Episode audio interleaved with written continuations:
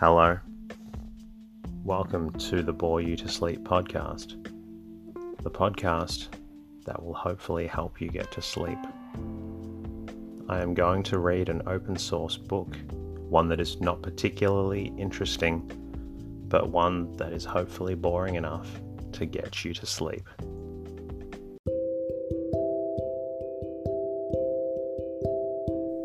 Is there something interfering with your happiness or is preventing you from achieving your goals? I know there have been times in my life where I've struggled with sleeplessness, which is why I strive to help people everywhere with theirs. I'm proud to have partnered with a new sponsor, BetterHelp. BetterHelp will assess your needs and match you with your own licensed professional therapist, which doesn't take long at all. It's not a crisis line, it's not self help. It is professional counseling done securely online. You can schedule weekly video or phone sessions in the comfort of your own home. You can also log in to your account anytime and send a message to your counselor when you need.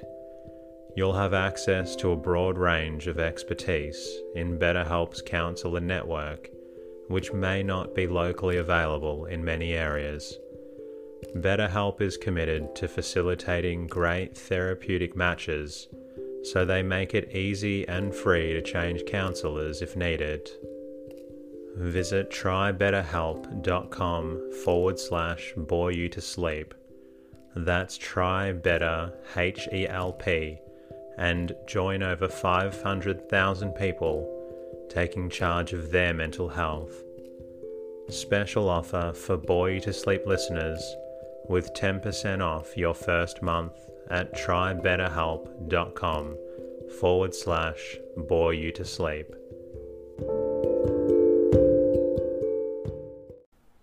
Tonight's reading comes from Fields, Factories and Workshops. It is a story of globalization and industry in the early 1900s. It was written by Peter Kropotkin and published in 1913. My name is Teddy, and I aim to help people everywhere get a good night's rest. Sleep is so important, and my mission is to help you get the rest that you need. The podcast is designed to play in the background while you slowly fall asleep. I would like to say thank you to the lovely listeners who reached out this week to send thank you.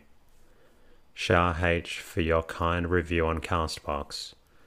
Joni Touche and also Siobhan Simmons. Thank you for your lovely messages on Instagram. And D733. Thank you for your review on iTunes. It means a great deal to hear from everyone, and I'm so glad that I'm able to help all of you get a good night's rest. If you do appreciate the podcast, a lovely way to say thank you is to leave a five star review in iTunes or your podcast app. Even one sentence helps out. It would also be awesome if you were able to share the podcast with someone you know who may also need a good night's sleep. If you would like, you can say hello to me at boreyoutosleep.com where you can support the podcast. You can also say hello on Instagram or Twitter at Bore You to Sleep. In the meantime, lie back, relax, and enjoy the ratings. Fields, Factories, and Workshops by P. Kropotkin, 1913. Fourteen years have passed since the first edition of this book was published, and in revising it for this new edition, I found at my disposal an immense mass of new materials, statistical and descriptive, and a great number of new works dealing with the different subjects that are treated in this book. I have thus had an excellent opportunity to verify how far the provisions that I had formulated when I first wrote this book have been confirmed by the subsequent economical evolution of the different nations. This verification permits me to affirm that the economical tendencies that I had ventured to foreshadow then have only become more and more definite since. Everywhere we see the same decentralization of industries going on, new nations continually entering the ranks of those which manufacture for the world market. Each of these newcomers endeavors to develop and succeeds in developing on its own territory the principal industries, and thus frees itself from being exploited by other nations more advanced in their technical evolution. All nations have made a remarkable progress in this direction, as will be seen from the new data that are given in this book. On the other hand, one sees, with all the great industrial nations, the growing tendency and need of developing at home a more intensive agricultural productivity, either by improving the now existing methods of extensive agriculture by means of small holdings, inner colonization agricultural education, and cooperative work, or by introducing different new branches of intensive agriculture. The country is especially offering us, at this moment, a most instructive example of a movement in the said direction.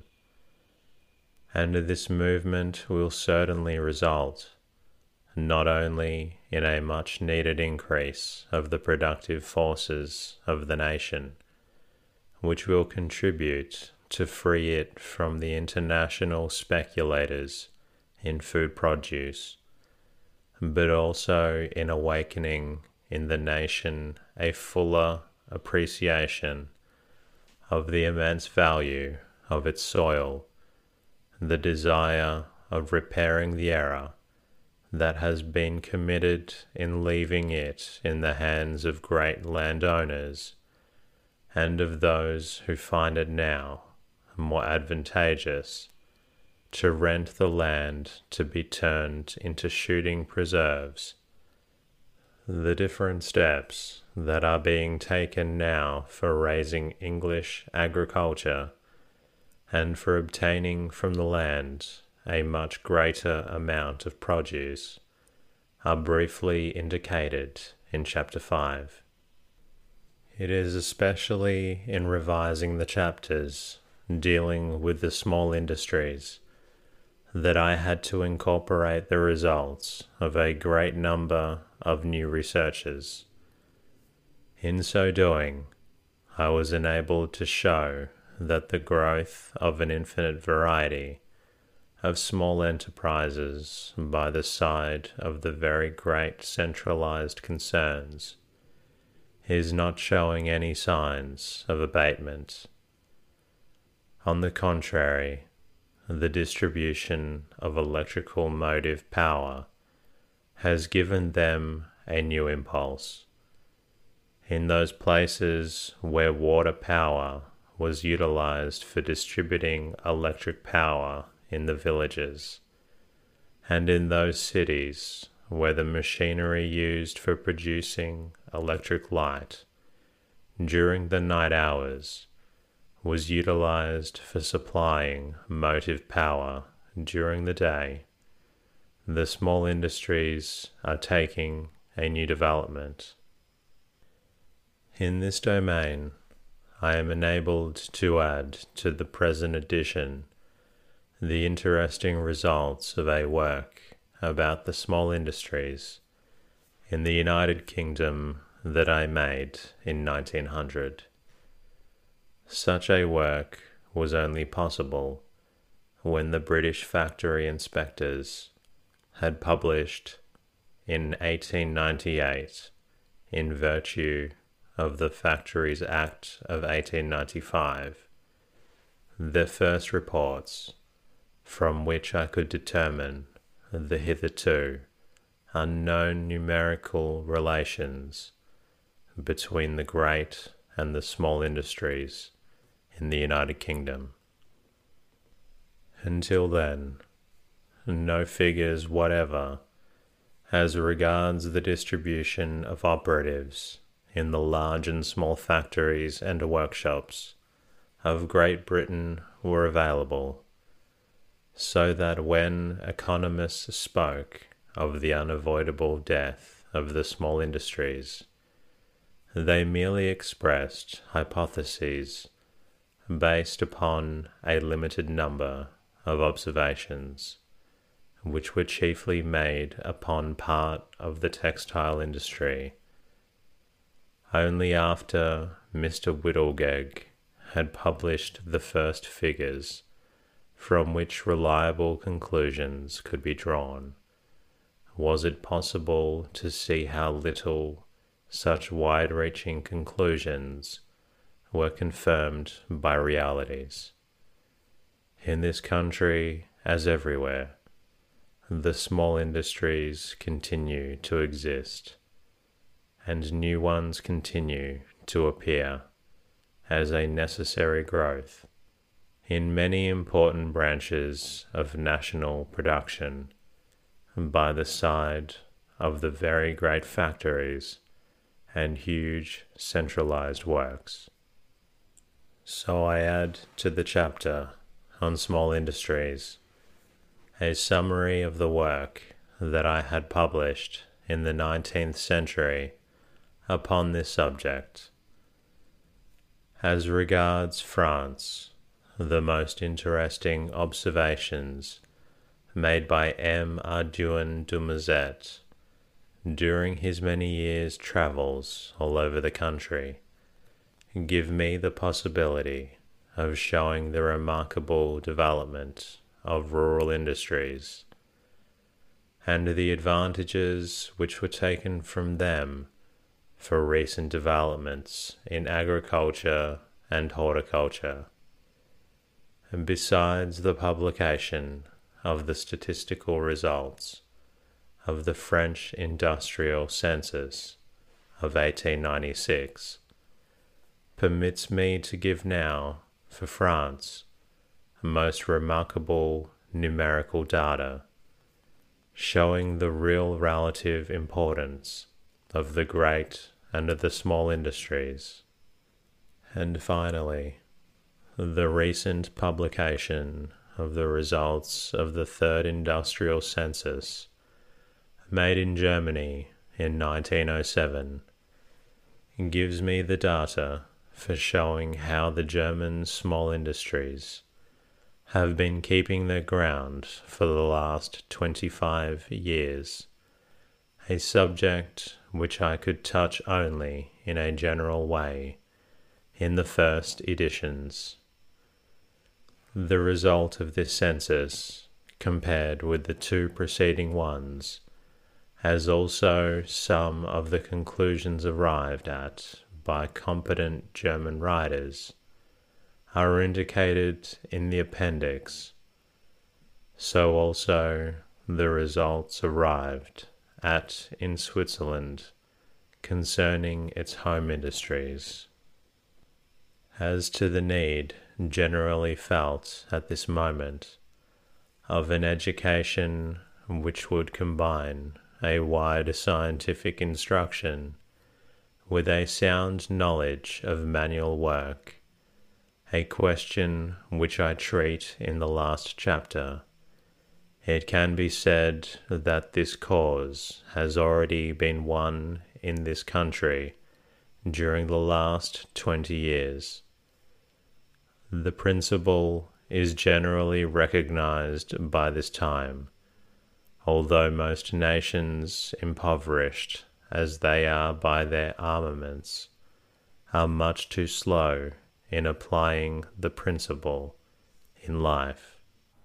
Chapter 1 The Decentralization of Industries. Who does not remember the remarkable chapter by which Adam Smith opens his inquiry into the nature and causes of the wealth of nations? Even those of our contemporary economists who seldom revert to the works of the father of political economy and often forget the ideas which inspired them, know that chapter almost by heart. So often has it been copied and recopied since. It has become an article of faith, and the economical history of the century which has elapsed since Adam Smith wrote has been, so to speak, an actual commentary upon it. Division of labour was its watchword, and the division and subdivision, the permanent subdivision, of functions has been pushed so far as to divide humanity into castes which are almost as firmly established as those of old India. We have first the broad division into producers and consumers, little consuming producers on the one hand, little producing consumers on the other hand. Then, amidst the former, a series of further subdivisions, the manual worker and the intellectual worker, sharply separated from one another to the detriment of both.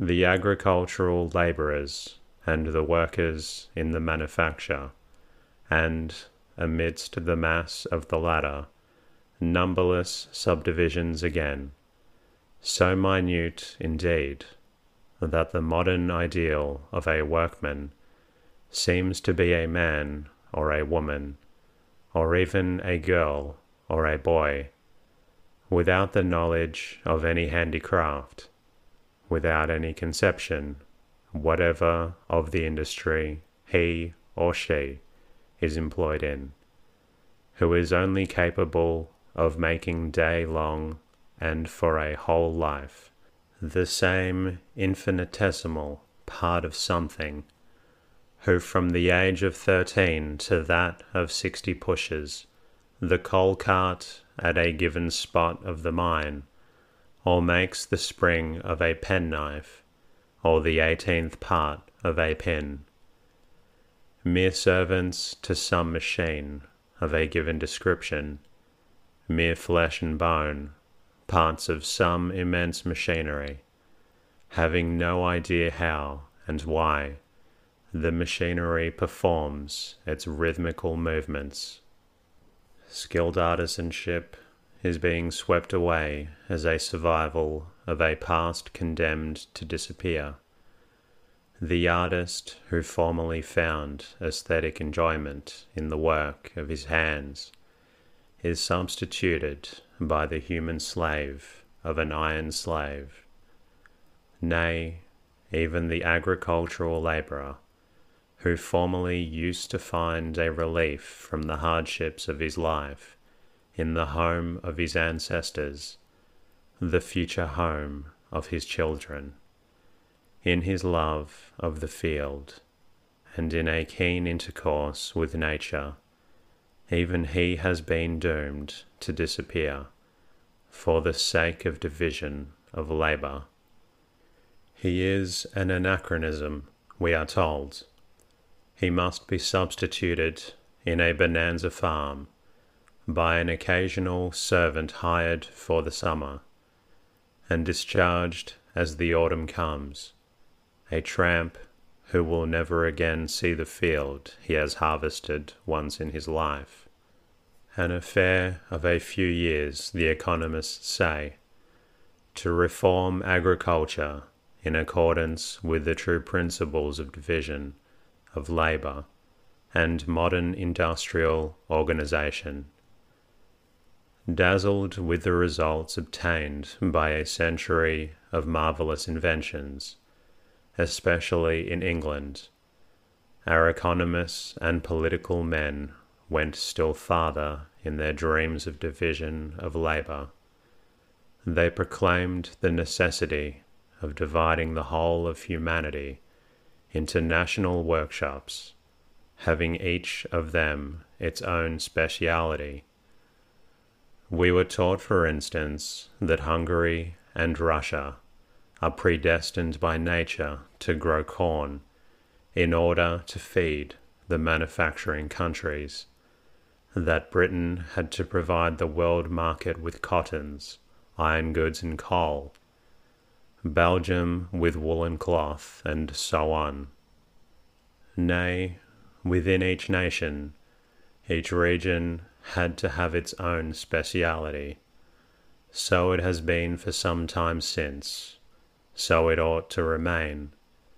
Fortunes have been made in this way, and will continue to be made in the same way it being proclaimed that the wealth of nations is measured by the amount of profits made by the few, and that the largest profits are made by means of a specialization of labor, the question was not conceived to exist as to whether human beings would always submit to such a specialization whether nations could be specialized like isolated workmen. The theory was good for today. Why should we care for tomorrow? Tomorrow might bring its own theory. And so it did. The narrow conception of life, which consisted in thinking that profits are the only leading motive of human society, and the stubborn view which supposes that what has existed yesterday would last forever, proved in discordance with the tendencies of human life, and life took another direction.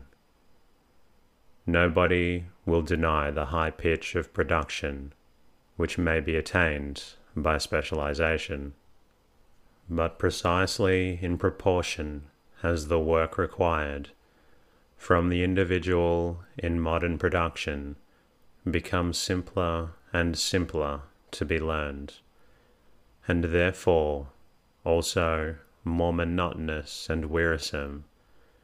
The requirements of the individual for varying his work, for exercising all his capacities, become more and more prominent Humanity perceives that there is no advantage for the community in riveting a human being for all his life to a given spot, in a workshop or a mine. No gain in depriving him of such work as would bring him into free intercourse with nature, make of him a conscious part of the grand whole, a partner in the highest enjoyments of science and art, of free work and creation. Nations, too, refuse to be specialized. Each nation is a compound aggregate of tastes and inclinations, of words and resources, of capacities and inventive powers.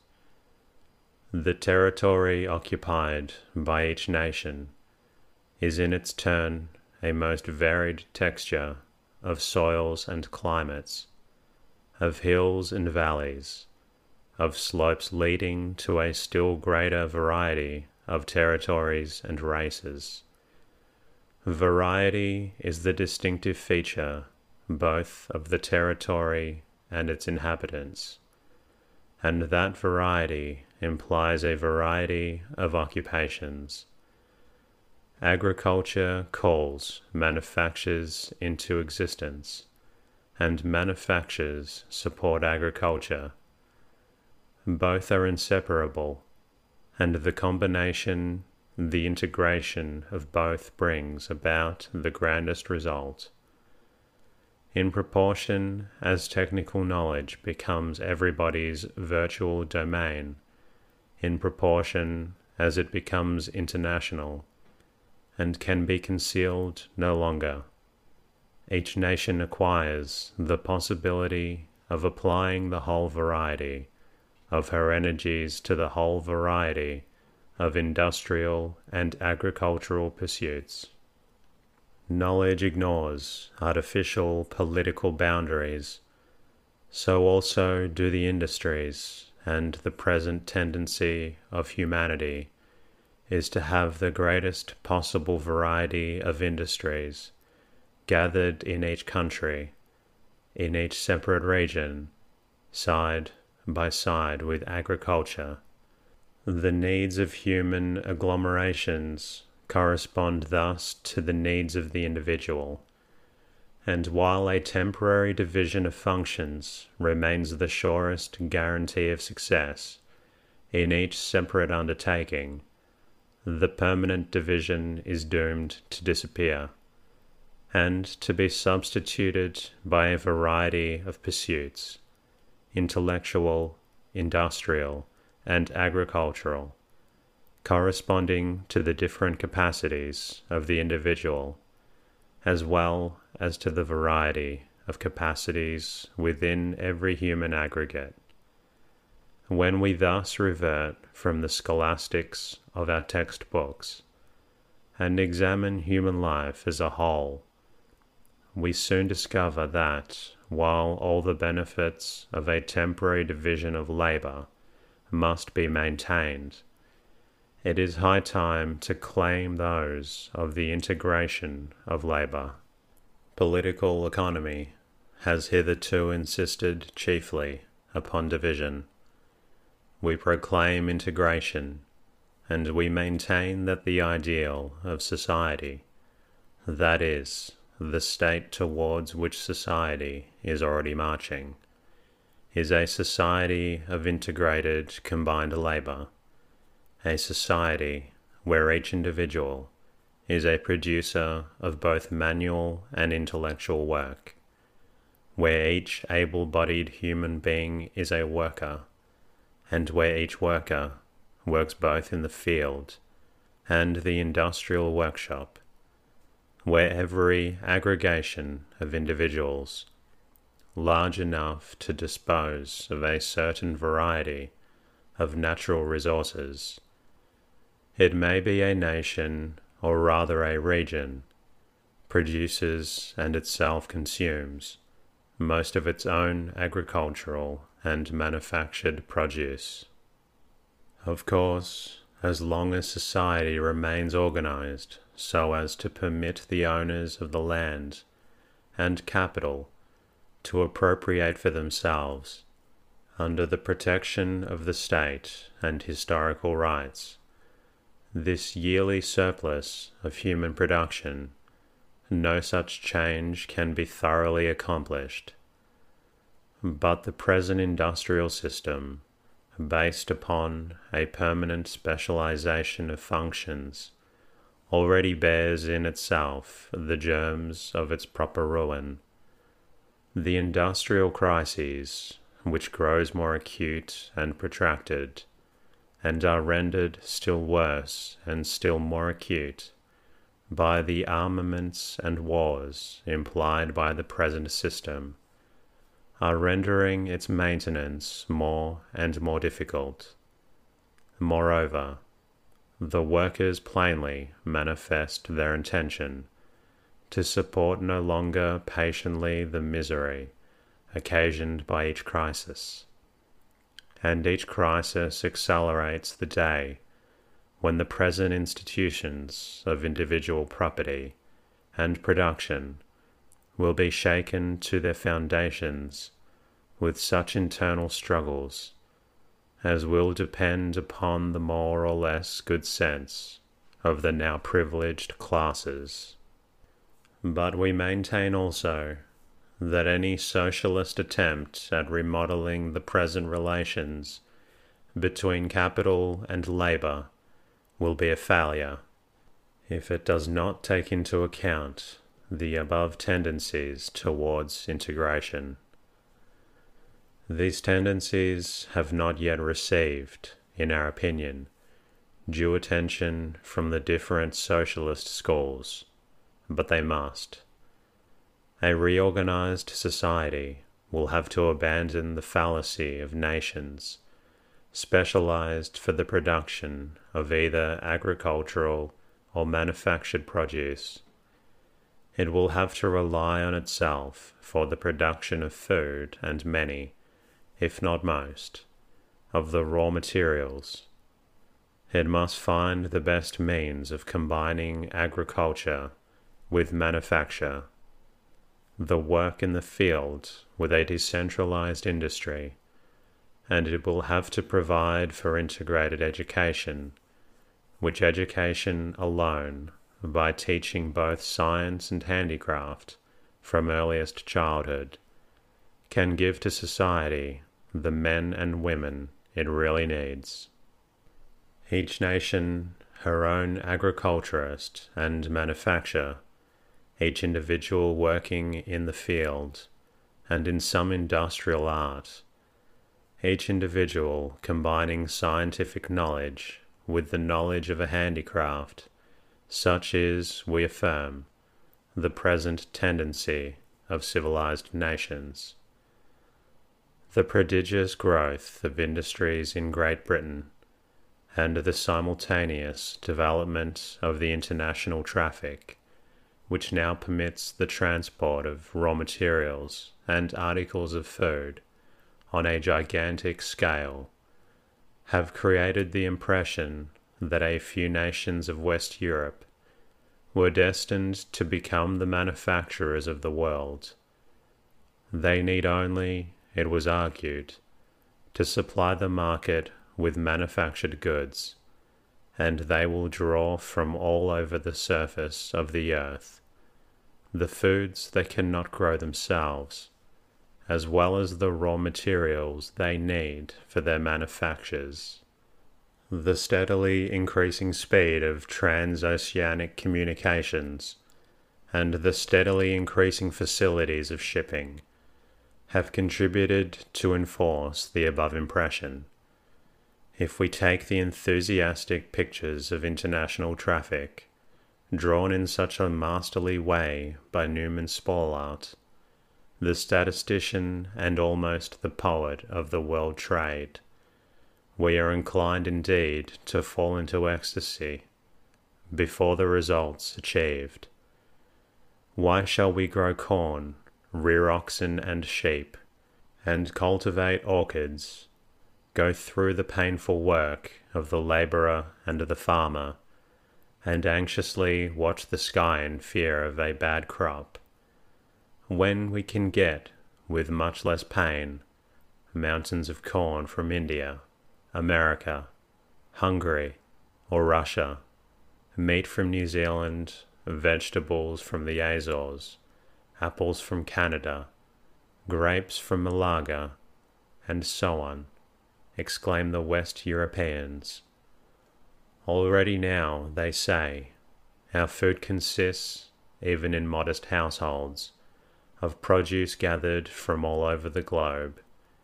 Our cloth is made out of fibres grown and wool sheared in all parts of the world. The prairies of America and Australia, the mountains and steppes of Asia, the frozen wildernesses of the Arctic regions, the deserts of Africa, and the depths of the oceans the tropics and the lands of the midnight sun are our tributaries. All races of men contribute their share in supplying us with our staple food and luxuries, with plain clothing and fancy dress, while we are sending them in exchange the produce of our higher intelligence, our technical knowledge, our powerful industrial and commercial organizing capacities. It is not a grand sight, this busy and intricate exchange of produce all over the earth, which has suddenly grown up within a few years. And that concludes tonight's readings. I hope you are feeling drowsy, and I hope you enjoyed the story. If you're not quite tired yet, please feel free to listen to another episode of Bore You to Sleep. In the meantime, I'll be working on bringing you a new episode very soon. Good night.